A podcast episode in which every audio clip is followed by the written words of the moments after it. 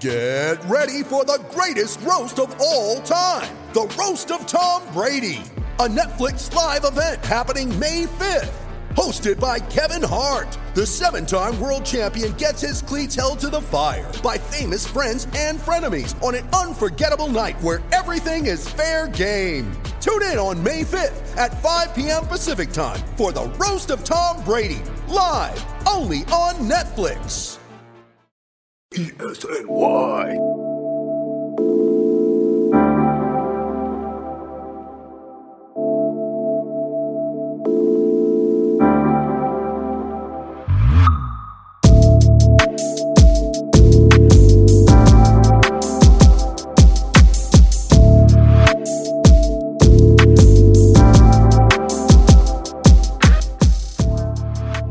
Welcome to another episode of the Hoops Addicts Anonymous podcast, an Elite Sports NY production, recording on January 22nd with your host Jeff Campbell. And usually I have my guy Chip Murphy here with me.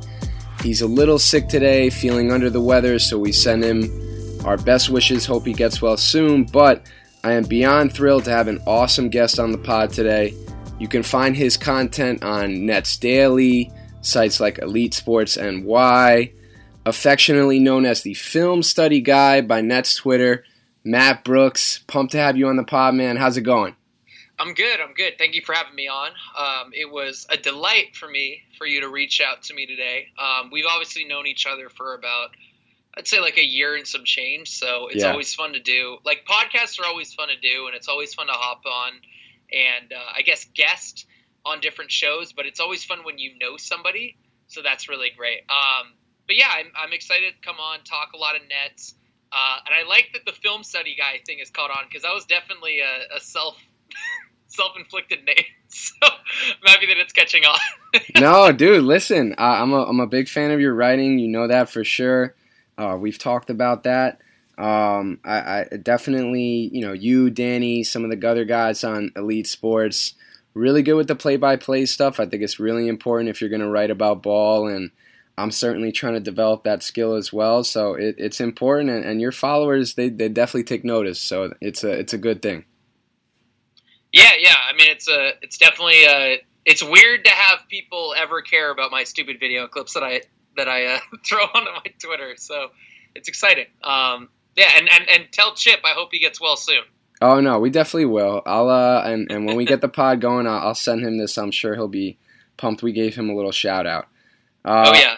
But I'll, I'll get right into it here. So uh, when we have when we have writers on the pod, I like to do as much research as the internet will allow me to do uh, on the person. So um, the first part of this is really just going into what what makes you a hoops addict, right? That's the name of the podcast, Hoops Addicts Anonymous. So we all have our own journeys. What drove us to writing about ball, watching ball, you know, playing, you know, just whether it's staying up until 12, 1, 2.30 at night, you know, doing video clips or, you know, watching games. So the little things that I could find about you, I mean, you, you have quite the interesting resume and, and CV when it, when it comes to jobs. So I'm gonna I'm gonna throw some of them out there, and I'm really gonna be interested to see uh, what comes out from you. So I, I'm seeing you know a studio assistant, and it seems like an, an art gallery.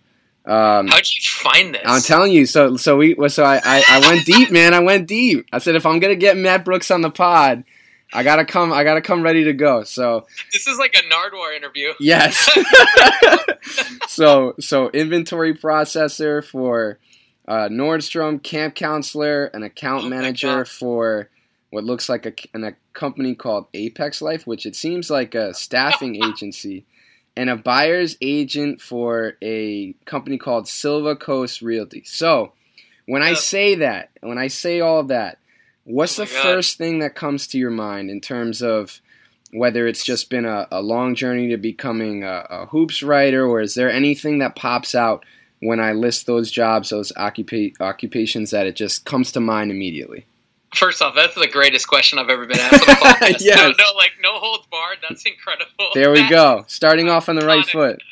Um, first off, I need to take my resume off Indeed. Like whatever the hell is floating around on Indeed, I don't know how you remove that. Link, LinkedIn, LinkedIn. I need to take some of that down. No, um, yeah, I. The biggest thing you can take away from that is that I don't have a journalistic background. Okay.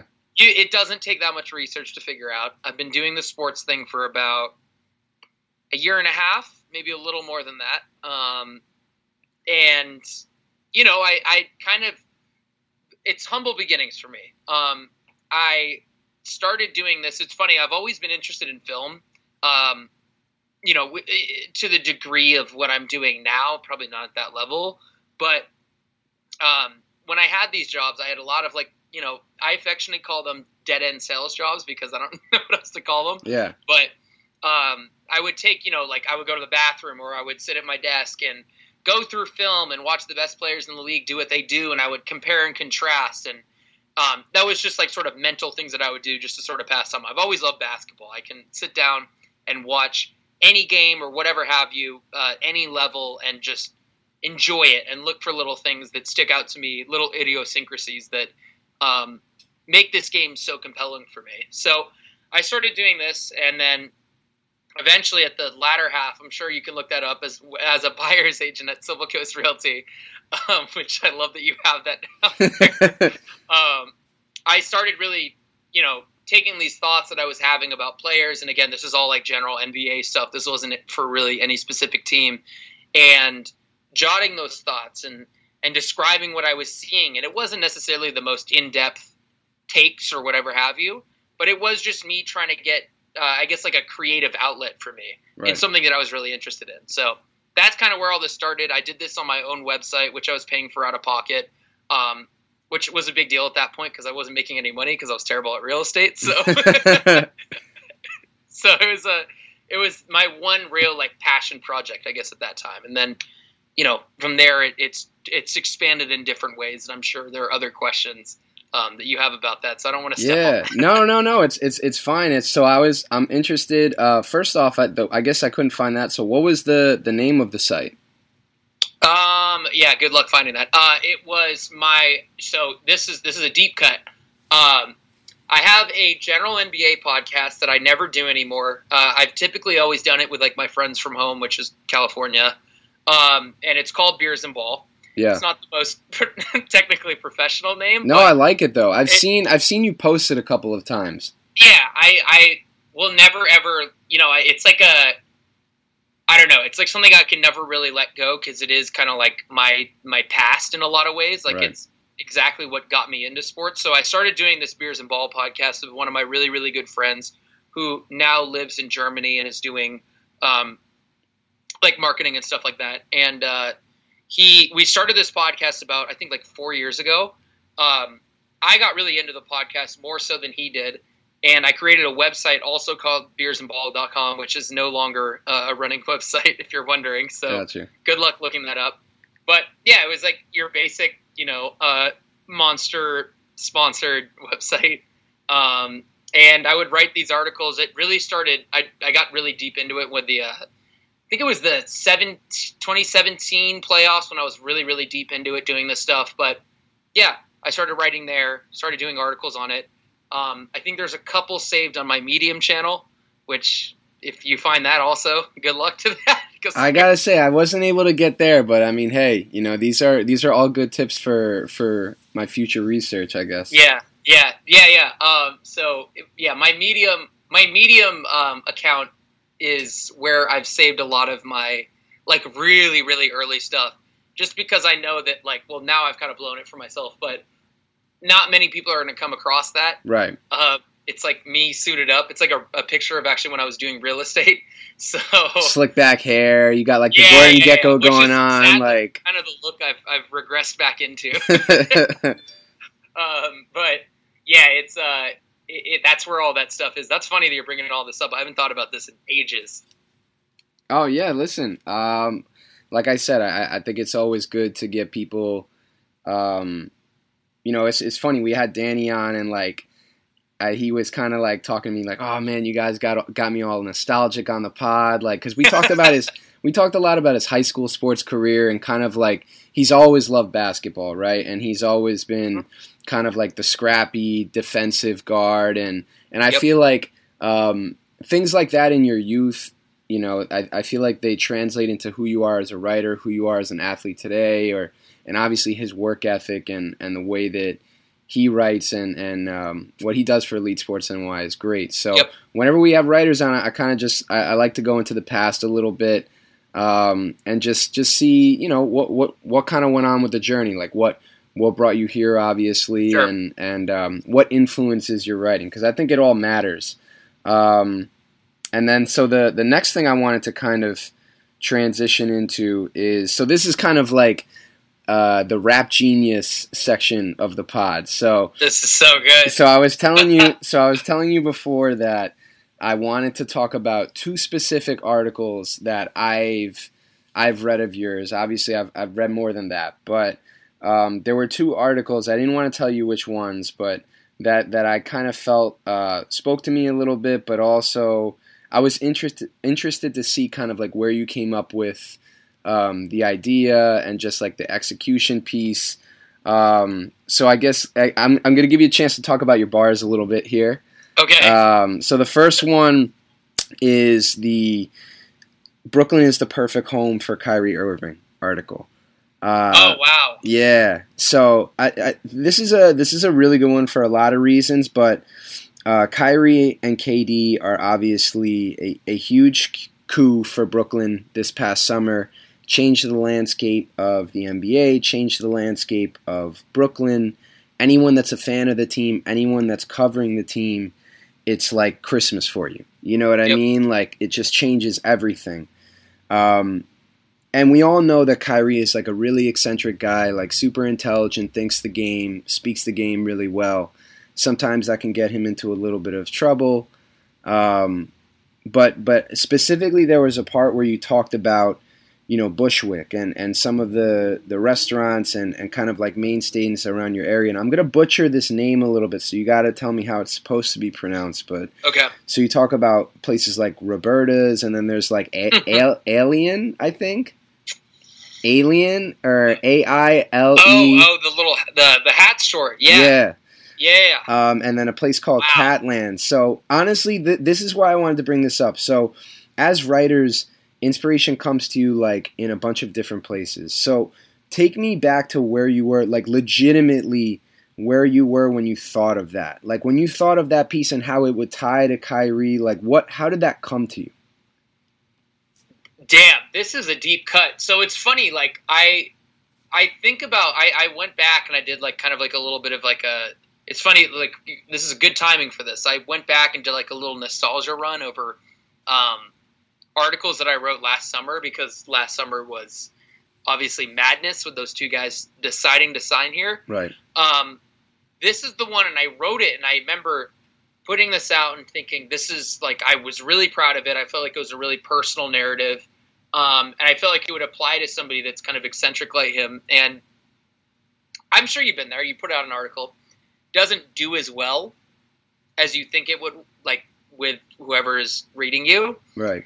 And by circumstance, there's a little bit of that that kind of taints the way you look at it. So I actually, in thinking about this article right now, you're putting me on the spot. I'm really happy that you brought this up because I have not thought about this article in about, I mean, I, I guess really since June. Since the summer, writing right? it. So this is crazy. Um, all right, yeah, writing this article, uh, it was in June. I one, I'm not a huge Kyrie fan Okay. let's put this out there. I was never a Kyrie fan.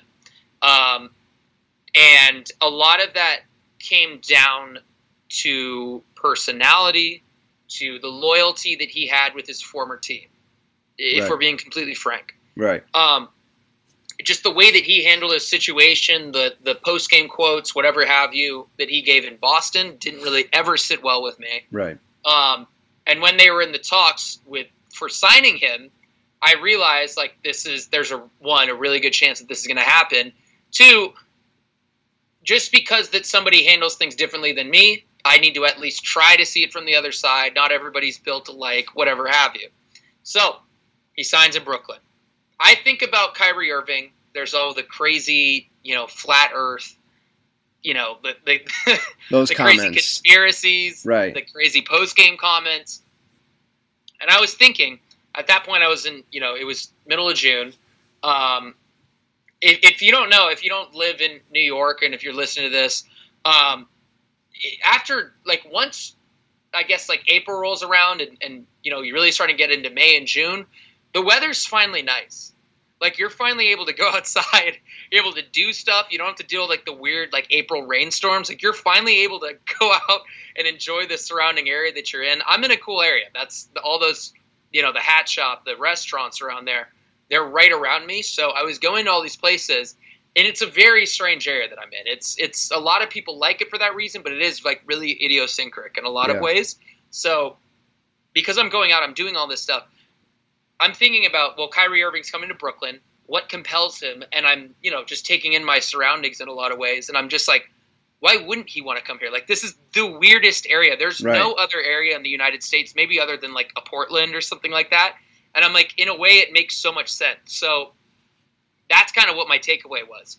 Um, and I don't. I probably have to go back and reread that article and see if I hammered it home. But uh, New York, Brooklyn especially, is so many different people and so many different lifestyles and personalities and, and interests, most of all, um, living on top of each other, like quite literally living on top of each other Yeah. that I was like, you know what? Like somebody like Kyrie who has made so many enemies, at least at that point, that's what it looked like until of course all his Celtic teammates came out after the fact and said, No, we were cool with him. Yeah. It really seemed like he was kind of an outcast in the NBA.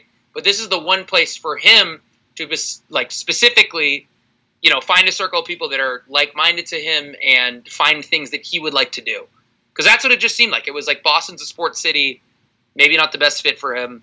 Maybe it's time for him to find things that are interesting to him. So, you know, I think a lot of it was talking, you know, for I'm not necessarily a fan of the team, but given that he's going to be in the area for a foreseeable uh, portion of time, I am going to have to talk myself into it a little bit, just a little bit, because you know And I, I there's personality too. I think I think it made sense, and honestly, I, I think the the more I hear you talk about it, it, it it came it came through. I think in the writing, like it was summer, the weather was nice, it was like the the mood was great, and and the news was great at the time too, and so it's like uh, there was another piece in the article that I thought um, was really interesting, and it was it was you talking about.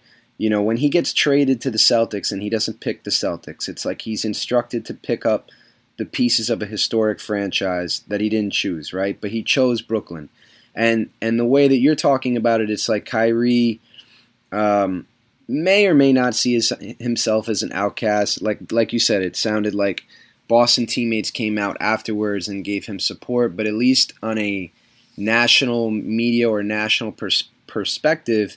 There's, you know, there's some love hate there with Kyrie, for better or Sure. for worse, right? And I could totally see kind of like your narrative or your idea in terms of like, well, this is what Brooklyn accepts everybody. Like, like we we Right. take everybody and we give everybody a home, and and and I think you know to an extent that could have been in Manhattan, but maybe not with the national media, um, because and it's and it's going to go to something that I'm going to try to tie to KD later. Um, but both guys just want to hoop, you know, when it comes down to it, for the most part, right? Yep. And maybe Brooklyn, as opposed to the Knicks, could be that spot uh, where you can just hoop, you know, and, and not have that kind of like garden spotlight or whatever it is. Um, Right. But I but I see that. I definitely see that for sure. Um, there. So actually, we'll go into KD next then. So the next article I wanted to go into, and I, I also this is another one that I really liked. Uh, the Kevin Durant is growing up before our eyes article. Do you you guys you remember that one?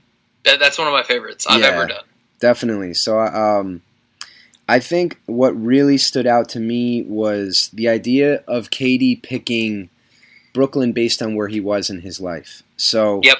um, for me, and obviously you correct me where I'm wrong, the theme of this article seems to be that, you know, KD obviously hit a point in his career where he was tired of, I think, having other people tell his story. He doesn't want to be held back by the own by his own public image, but of how others perceive him. So he leaves OKC. Um, didn't like the offensive style there. You know, maybe playing with Russ wasn't the easiest thing. They had made a finals, but maybe he didn't see the growth that he wanted as a basketball player. moves out to the Bay Area um, and and plays in you know probably one of the more fluid and just like aesthetically appe- appeasing uh, basketball styles that you can have with Draymond Green as the fulcrum and, and Steph and Clay running around and, and just getting open shots and everybody sharing the ball. Um, you know he gets he gets um, his his not necessarily his fame and acclaim, but championships there and and and MVPs as well. Um, and then you know it, it's like what's next for him. So a lot of people saw that you know as well. A lot of people saw the first move as cop out, um, but I think it was KD just kind of taking control and saying like no, like you know this was never going to be my team, and for whatever reason, whatever legacy I want to leave um, you know, this is what I'm choosing. So that seemed to me to be kind of like the crux of the article mm-hmm. in, in, terms of like him um, choosing Brooklyn. What did you What did you kind of feel when you were writing it? Um. So originally, that article was not at all positive. If if we're being honest, I so this was yeah another one that I wrote in summer, which was there. I mean, all right. So there's a couple ways that I want to get into this. Um, I wrote this at summer. I was working a lot. I was trying to make money. Uh, I, I'm not full time with journalism. I, it's going to be a little while for me. So um, I was I, I serve on weekends. I just kind of make ends meet that way. I wrote this entire article on like a little serving book. Um, I think I took up about like 13 different pages, and it was just like scribbles for ideas. Damn. And um, it it came from that original article that I that I cited. It was I believe J.R. I don't I'm trying to remember his name, but I think it was J.R. Moehringer or something yeah, like that. Yeah, yeah, yeah, So he had this big long column, and originally the idea was that it was more like a negative, like can Brooklyn really trust this guy?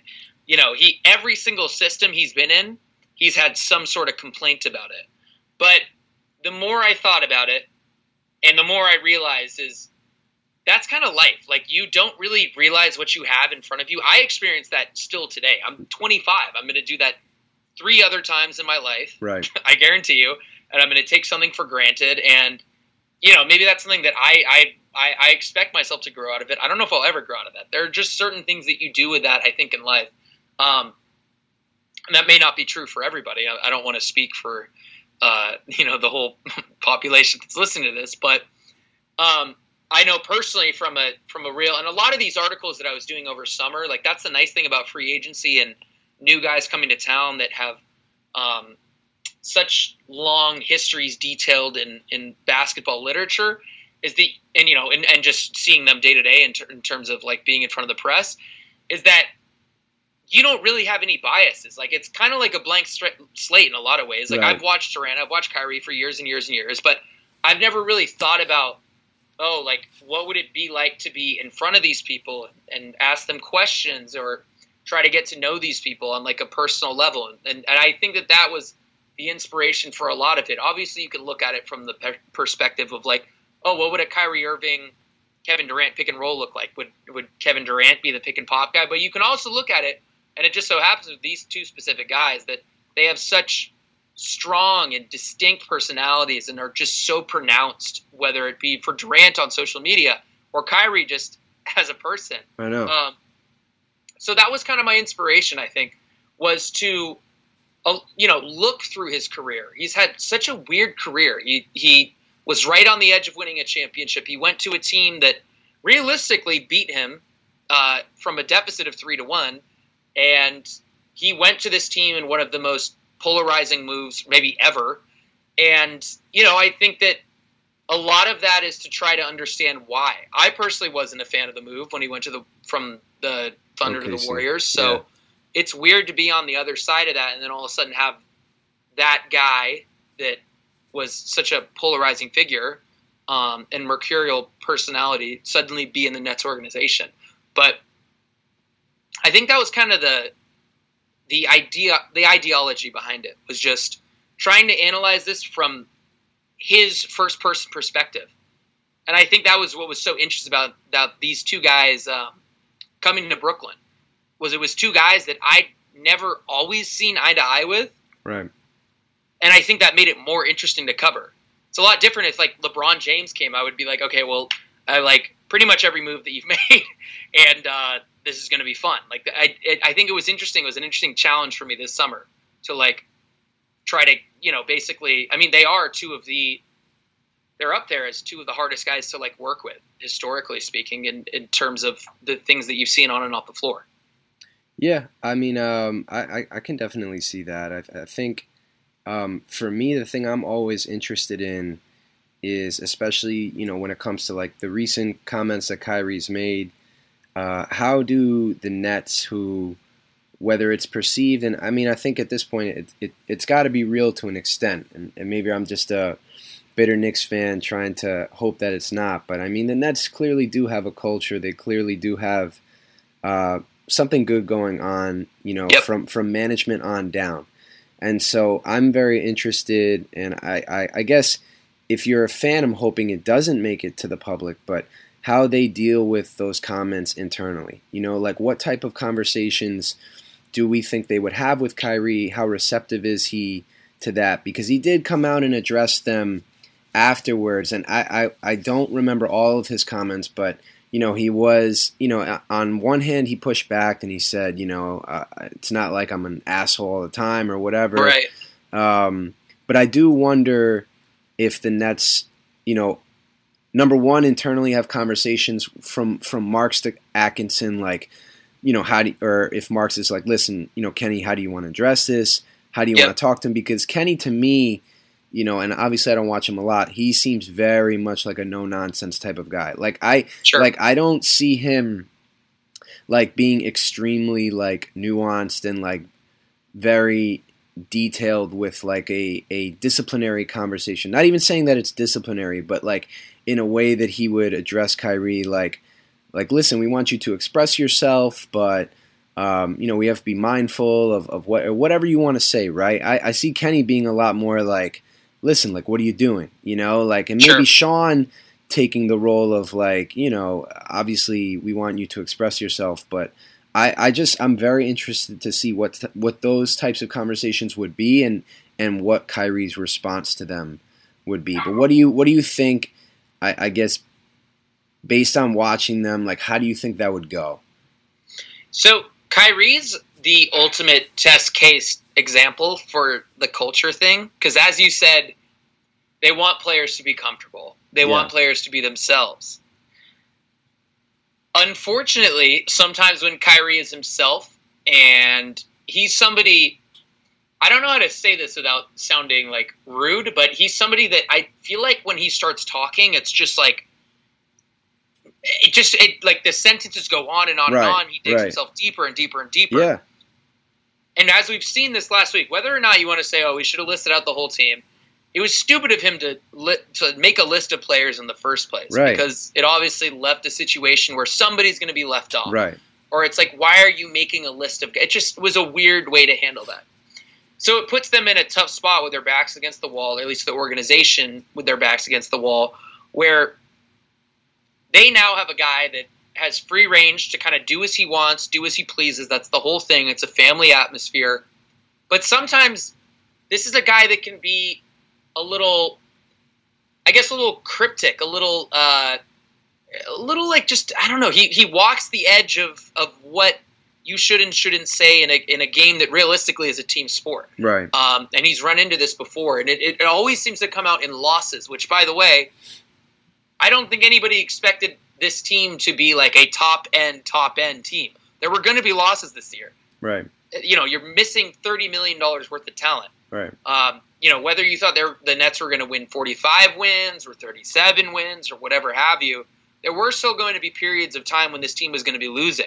Um, and I mean, honestly, me and Nolan, who, uh, you know, I, I'm sure you, you know Nolan from Yeah. ESNY, Oh, yeah. um, we talked about this recently, and we, we said uh, that this was a probably like the worst case scenario for the team, and like you kind of had to expect that. Like you bring in two guys, that's there's two sides of the coin. One, you're getting two, you know, all time historical Hall of Fame talents, and the other side is these are two guys. What well, with Durant now and Kyrie always is that you're dealing with injury concerns. So this is what you're going to deal with. You're going to deal with inconsistency and stuff like that. So I think Kyrie's a really interesting case in that you know, he's pushing this Nets culture thing to the max. Like, is this actually a real thing of team culture, or is this like a a selling point for other players? Is this something that it does only applies to like role players that are looking to scrap their way into the NBA? I think right. it's fascinating.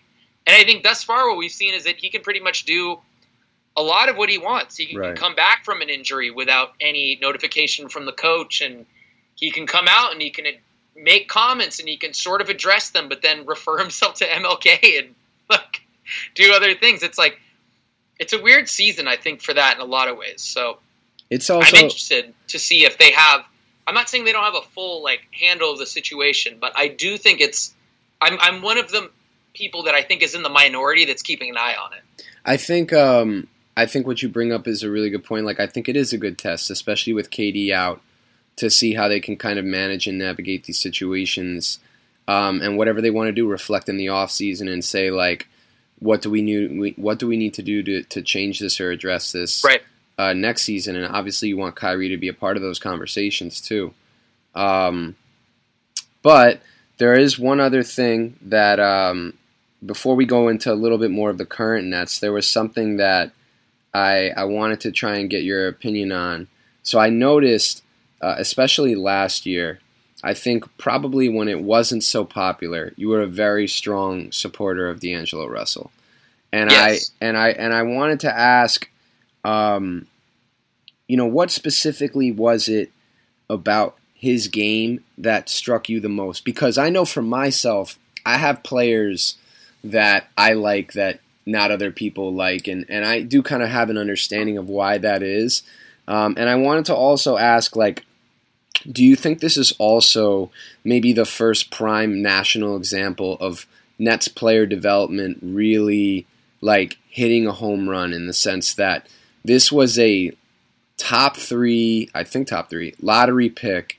Number that, two, yeah, 2015. Num- number two, 2015 that was, you know, amidst all types of controversy in LA, you know, a, a, lot of negative stuff said about his game. And he comes to Brooklyn, he balls out, um, he improves in a lot of different areas of his game.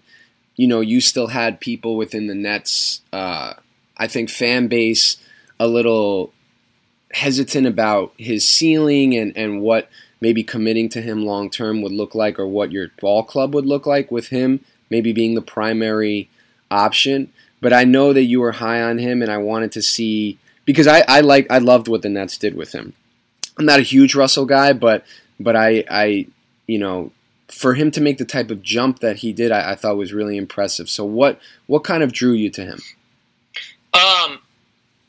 So Russell's a complicated story for me because it, it, has a lot of arcs. Um, I remember watching them preseason, and you know, this is when I first started covering the team. I haven't been covering them that long. I think most people know that by now. If you don't, there you go. I haven't been covering the team that long. no, but man. I watched them preseason. Actually, it was against the net, uh, the Knicks, I believe, and um, you know, watching him live, I got to see him sort of warm up and take threes. And I remember saying like, "Oh, he's like adjusted his mechanics a little bit. Like it was just a little bit um, smoother I, I, I always like. I'm not gonna say I'm like a shot doctor because that's ridiculous, but I do. I have like a little bit of an eye, like just a little bit for when guys adjust the way they shoot. I like. I I don't know. Like I I don't know if that means I understand what the best shooting form is, but I certainly know when something looks just like a tad different, for better or for worse. Um, so I remember watching him. I said, okay, he adjusted his mechanics. And then, and I, I wasn't super high on Russell coming into covering them. I, I kind of just like thought that he was a, a, a very like ball dependent um, scoring guard versus like really more of a point guard. Um, and I, I, the first couple years, I just didn't feel like his passing translated that much. And the first two months, he was a lot of that. It was like you'd get like a really great performance, then you get three really bad performances. That was kind of like the story of Russell's career, um, really up to that point. I know he had varying degrees of success in LA um, he went through injuries in his first season in Brooklyn, but first two months of last year were really bad. Like he was, like there were real arguments to be made that Dinwiddie was the better point guard long term for them at least. Um, so I, you know, first two months start, you know, really don't go well, and then Dinwiddie starts heating up. I think middle of maybe maybe early December. I have to think about when he got his extension, but he starts playing out of his mind. That doesn't bode well for Russell, who, by the way, at this point is starting over him, and everybody's now having questions about, oh, should Russell even be starting? Should this be a Dinwiddie team? All of a sudden, he starts lighting it up near the end of December. It's like right after the really tough Utah loss, which I actually went to and watched in person, and it was one of the most boring basketball games I've ever been to. It just was like this just total low that I've never really seen a basketball team have. Um, I think it was like right after Jared Dudley and Davis, or maybe right before. Um, they they had like a team meeting with all the young guys and stuff. So, you know, I, I see this this game, and then all of a sudden he starts like putting together these solid performances, and those solid performances turn into very good performances, and then by March you have the Sacramento performance, and all of those little mistakes that he was making. Um, he wasn't really doing as much. His, his playmaking really, really started coming along. I remember it was like one of the first D'Angelo Russell uh, articles I wrote was on his playmaking, not so much his outside shooting. Um, and with his passing and um, his mid range coming along, the three points start falling, and um, basically he became this like not like a you know like a lot of new age point guards. It's all about three point shooting and, and volume scoring in a lot of ways. But he was kind of a flash of the past of guys that I really like. So like a CP3 in a lot of ways. That's like one of my favorites ever. Yeah. Um, he's like a pass first three point shooting guy. He's like an outside shooting guy. So I really liked him for that. Um, I have admittedly not watched him a ton this year. I watched him pretty pretty often early, and then uh, when Curry went out, I was kind of out on it at that point because I just I can't watch a ten win basketball team. But um, I he's made the right adjustments this year with his at rim shooting and his free throws. I think have doubled. So I, he's always somebody that I hold pretty closely. And yeah, he was the first like real net success with development, more so than even like a Joe Harrison and Dinwiddie. Um, you know, I, I, I, he could be in the mix pretty easily, in my opinion, at least, as like one of the better point guards in the league. I still I would, feel that way. I would be very interested to see if if a trade uh, ever happens with the Timberwolves because I, I would I would like to see how he would fit there. I, I'm not sure about that combination with him and Wiggins, but I know that the, the Timberwolves are tired of trying the point Wiggins experiment. So yeah, uh, you know, I think it would be interesting for them. But I would like to see him. I mean, he's getting plenty of opportunities now, but I would like to see how he did on a, on a semi-competitive team and. Um, you know, if, if he's got the free range and that's like his home for two or three years, kind of like how he could do in that situation. Sure, because he needs the ball. Like yeah. we've, I think it's pretty clear that he's a guy that likes the ball in the pick and roll. He can either make plays to the bigs or kick out or even bring it back and, and, and either shoot from mid range or you know kind of like reinvigorate the pick and roll. He's he's a he's a guy that's that, that really I feel like uses the full um, you know the full thirty seconds or, or whatever have you. Yeah. Um, so yeah, I mean I, I, I like he's fun to watch and um, you, you you missed that a little bit with the Nets. They like to sh- they really like to shoot early into the shot clock this year. And I don't think you have that as much. He's so precise with everything he does. Yeah, no, I can I can uh, definitely see that for sure. Um, there's one more kind of uh, sports blog question I want to hit you with before we get back to kind of current Nets and, and wrap it up with just you know just a little summary, a review of, of kind of how things have gone this year. Um, so as someone who you know I've watched obviously kind of like really expand your presence, whether it's on on Twitter or just with content, film, stuff like that. I think like the way that like any writer or blogger interacts with you know people on, on Twitter or ho- however is always very interesting to me. Like everybody's personality style is very different. So as you as your coverage of the Nets has grown or, or as your writing has grown, have you changed the way that, that whether you debate or defend or uh, argue on Twitter with people, are there any interactions that like you can think about that you regret or because I, I feel like we all go through this like we all go through this we all have like little the small twitter beefs here and there or something like that you may leave and you may be like damn like either i forgot to say this or like why did i even engage in that but like yeah. what's that process been like for you uh not getting into them. When I first got on Twitter, I just like I battled with everybody. Like this was life or death for me. Yeah. Um, which is not really like my personality, which it which is kind of funny. Like I'll usually I'm not a fighter at all. Like that's not my personality. Yeah. Um, I laugh things off a lot, and um, I think especially lately on Twitter, like I, the more I've done this, like you'd think I would kind of like scale it back and like try to give like more reporting type stuff, but I've just kind of gone the opposite direction. Like I'll just share whatever I'm thinking, and like I, it, sometimes to a fault, you know, where it's like eh, probably shouldn't have shared that. Like you know, shared a clip of somebody not doing something well, you know, when I'm trying to, in a lot of ways, like build relationships with guys on the team and stuff like that. But um, yeah, I mean, I I think my biggest thing that I've come away with is just like I because I've been through that. I've been through the situation where you have an argument and especially if it's like very public and it's you know something that's on your it's on your timeline Yeah. you're just like ah you know what i probably shouldn't be arguing with uh you know at j money 767 about paul millsap's spit right. in the middle of june where everybody can see it because there's nothing else to talk about like Right. um, I think I've learned to kind of like not do that as much. And if it's like really, really negative, I mean, I I'm only human. I still do it here and there, but I don't know. I I think that I've learned not to do it as much. If anything, my biggest like blemishes now on Twitter are me just like putting out something that's you know I I, I like I joke a lot as a person. Like I'm Yeah. pretty lighthearted about a lot of just like how I do things in life. Like I just I use a pretty heavy heavy dose of sarcasm. I think in a lot of ways. Right. So that's the, the problem I now go through on Right. Twitter. It's like like do I have to be so sarcastic about everything? Like Yeah. there's some things where I could just give you the stats and not have to make a joke about It's it. it's also tough because sarcasm on the internet, as as we Never- often talk about, translate. it never translates Never ever. So it's just So- like, wait, what do you mean, Matt? Like, what do you Which mean we're gonna trade uh, Joe Harris? Like, yeah, yeah, yeah, yeah. Like, oh wait, you really wouldn't keep uh, you would keep Caris LeVert out of Anthony Davis trade talks? right, Like, right, right. yeah, exactly. No, I mean,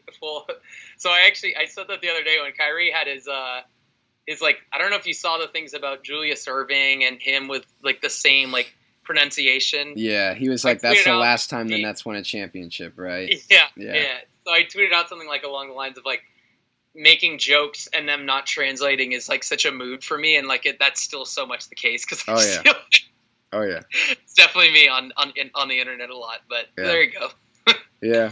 Um, well, as I think as we as we come to the end, uh, I, I guess I kind of want to finish up here with just like a, a review of the Nets season. I don't want to go, you know, so crazy, but there's been there's been a lot, right? I, I mean, I think for Yeah. a team that had, uh, I think some some pretty good vibes going into the season. I don't think they're I don't think they're in a terrible place by any means right now. They're they're still in a they still have a you know playoff seeding. I know they're playing the Lakers tomorrow. Um, they've they've come through some injuries. You know that's a big part of this. Um, you know one of their biggest offseason signings in Kyrie Irving has missed a lot of time this year. It's been at least from my um, vantage point seems a, a difficult fit at some times to see how he Yes. how he fits you know with the offense. Yes. But you've also had some positives, man. Spencer Dinwiddie, as as a whole, I think has had a really good season. Uh, and this guy Nic Claxton, man, uh, he looks like a player. Like he looks Mhm. really good. But you know, where do you see the next thirty some odd games going for this team? And is it is it a is it a you know uh, if they don't get above the six seed, is it a failure? Um, how do we define success and failure for this team kind of going forward? I mean, it's not a good season, so we can put it that way. We can Yeah. put that out of put that to rest. Right. Um, yeah, I mean, if you want me to be 100% honest, which I'm assuming you would because it's the point of a podcast, um, the Nets this year, and I say that this year, um, they haven't really had a ton of care. Oh, oh, they haven't had really much at all of Kyrie Irving, and the times they've had him, it's been kind of sporadic and it's been tough. They've been trying to work out rotations with all the guard talent they have. They haven't had a ton of Caris LeVert in the lineup, and he's somebody that kind of takes a while to get going. Um, just that because he's al- it always feels like he's returning from an injury Yeah, which is the sad tale of his career thus far, at least. Um, the Nets this year, they're the classic eight seed Eastern Conference team that you never really want to watch. It's like the Pistons from a couple of years ago, even before they had Blake. Right. They're really boring to watch this year. It's Okay. it's highly unfortunate. Wow. And I'm saying that from man to man. I personally, if I didn't cover this team, I really would never watch them. Oh, wow. I think that's the general take because I, I took like a little temperature check to. Uh, sometimes you got to realize, like, am I just being spoiled and watching the same team over and over? Like, am I just having attrition from this? But I know I'm not the only one that feels this way. right. Um, I actually had a, a buddy of mine who I've done a, a couple podcasts with, uh, Doug Norrie. He he's very like he's very smart guy. Um, he's also like really really good statistically. He compiled like a mean average of all of the answers because I did like a let's do a temperature take like one out of ten in terms of watchability, Yeah. and I think the he said the average was around like a four point two. Wow. So- Okay. I like Nets. You know, even the most devout. I'm not a Nets fan. All right, I, I'm from California. I have no ties to the Nets. Right. I started out covering the Knicks and the Nets. Um, I again, I don't have a ton of ties to this team. The average Nets fan does not like watching this Nets team, and I Okay. think it is kind of the same things that I've sort of touched on a little bit earlier. Was early shots in the shot clock. Um, they're bottom ten in passes per game. It's a lot of pick and roll. It's a lot of guys going downhill and attempting to finish among the trees, and that includes somebody that was like such a fan favorite, such a delight last year in Joe Harris, or you know even like a Caris LeVert. It's like these guys that were delightful to watch this year. I think are being put in tough positions. It's a weird offense that I don't know. Perhaps they just need more time to figure it out, but it does feel like something's off, and I don't know what that stems from. But it's a frustrating year. Not so much that because I know that there was probably a regression to be expected from being as you know they really exceeded expectations last year. Uh, Like to be completely honest from you, or honest with you, but um, I think that there was a regression to be expected just because it's another year of scouting. This is a team that went from the team that nobody really expected to be much of anything to this is a team now with two superstars and a, a title contender in the next couple of years. Like other opposing teams, whether they want to admit that or not, are going to take you a little more seriously. So I think um, one one thing I, I I literally just thought of now is I remember the Nets Nets team last year. Obviously, uh, much more of a feel good story.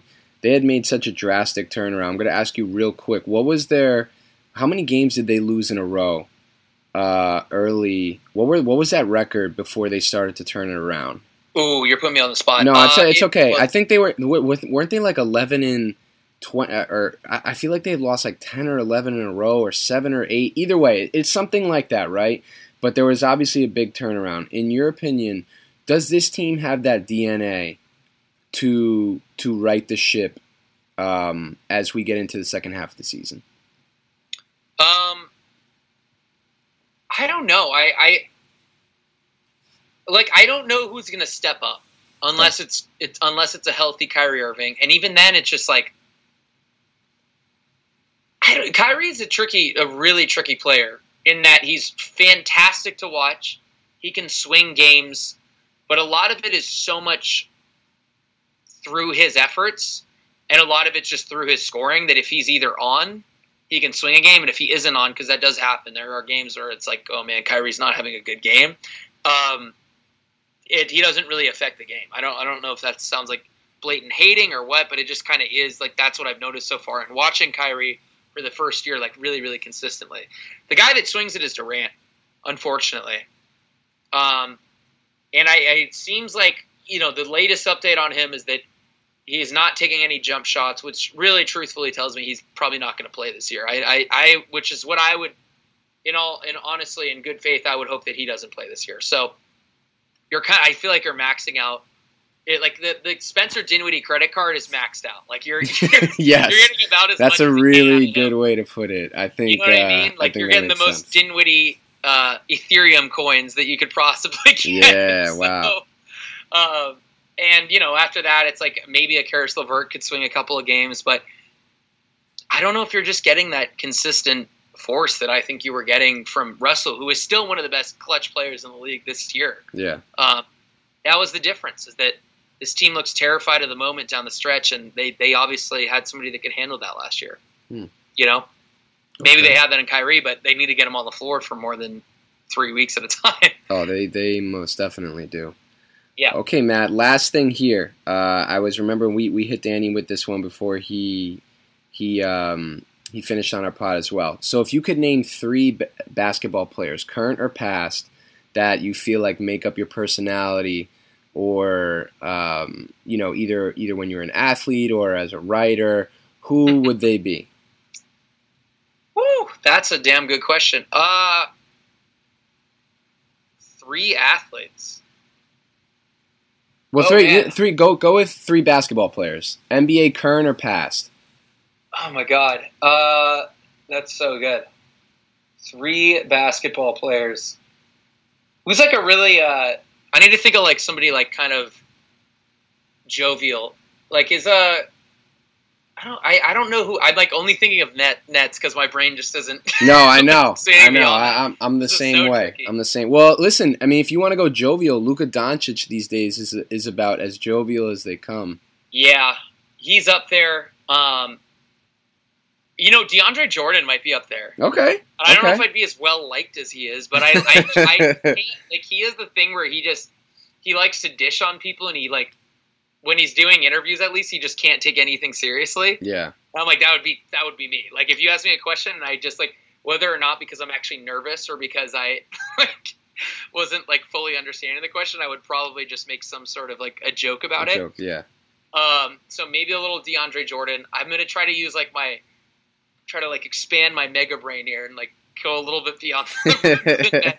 it's a tough um, question. Damn, I don't know.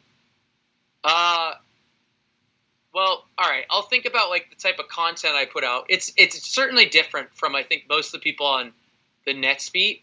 So I have to think about somebody who's like there's like a kind of not like one of a kind in like a historical sense, but just like one of a kind in a like that. I just I don't know. Like I, I at least in what I'm doing, it's pretty unique for the the Nets right. beat. So right. it needs to be somebody that doesn't fit with any of their other teammates. Well, I would say um, you like maybe, Evan Turner. Like, well, like uh, you know what? Turner. That's a good one. I was actually going to say Ben Simmons because oh, uh, I'll take that. You know, Ben Simmons is. Uh, I mean, obviously his height and length, but as a primary ball handler, you're not going to see a lot of that. Um, you know, I think I think that's probably maybe along the lines of what you're looking for. Evan Turner is a good one too, though, because he's he's clearly like a productive player. I don't think he's he's never going to move the needle, but it, it, you can tell that he's skilled, right? Sure. Like he's very skilled, but I, there's not one thing that he does really really well. But he's going to be in the NBA. I mean, he's probably already been in the NBA for I don't sure. know how long, but I mean, he's going to be in here for probably at least ten years or so. Okay, okay, so we'll do that one. Yeah, that's a good one because I'll I'm like you know I'll never be like the like the newsbreaker guy. Like that probably won't be where I end up. Unfortunately, I think I've hey man, I, I, I wouldn't, on the internet. I, I wouldn't sell yourself short. uh, so we'll do that. We'll do that one, and then my third one. Um, I'm just kidding. It, it doesn't have anything to do with my personality. This is just somebody that I watched recently, uh, and I think that I, th- you know, I, I can't come up with a third one. I'm going to cheat. I'm just going right, to shout out a guy okay. that I watched recently, highlight wise. Chris Bosh. All right. All right, listen, I CB man, I, that's a, that's a amazing player. Also a really good adapter. He probably legacy wise created a great part of his career by you know just kind of being that that third guy. You know what sure. I mean? Like he was a perennial All Star, and then obviously LeBron and Wade are there, and, and he's probably the guy that sacrifices the most, and it ends yep. up helping the team. So I think that's a pretty awesome quality to have all right, not only you spun that for me, I'm going to continue on with it. I'm always looking to expand my game. There you so go. I do a lot of video content now. I'm trying to get into video streaming. Um, looking to expand like the type of podcast content I do, along with the, the, my my writing stuff. It's changed a lot actually over the last year and a half. Um, I've gotten so much into film, so I'm always looking to expand my game to what the people want and right. what's what's popular, honestly, and what I think is like the future forward way of looking at things. So thank you. You just helped me make that point. I didn't yeah, even expect man. that. that's that's that's that's what I'm here for. Um, but listen, dude. Uh, honestly, awesome to have you on the pod. Very much thank you for uh, you know coming on. I know it was a, a, late night for you, but I was very happy we were able to get this done.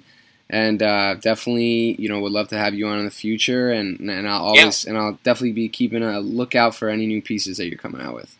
Thank you. Seriously, this was I I'm not kidding right now.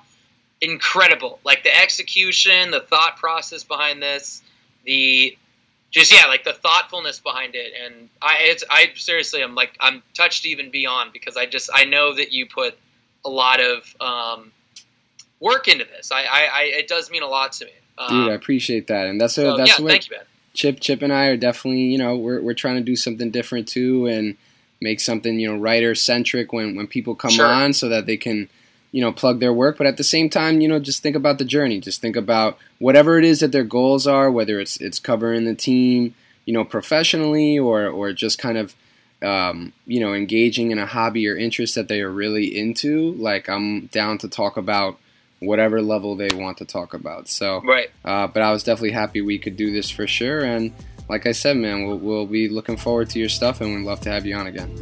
Of course. Um, yeah, keep this up. This is amazing. I'm going to be checking for this with people in the future. Um, amazing concept. I, I seriously can't emphasize enough. Thank you. Awesome, dude. Listen, have a good one, and uh, and we'll talk soon. Of course, man.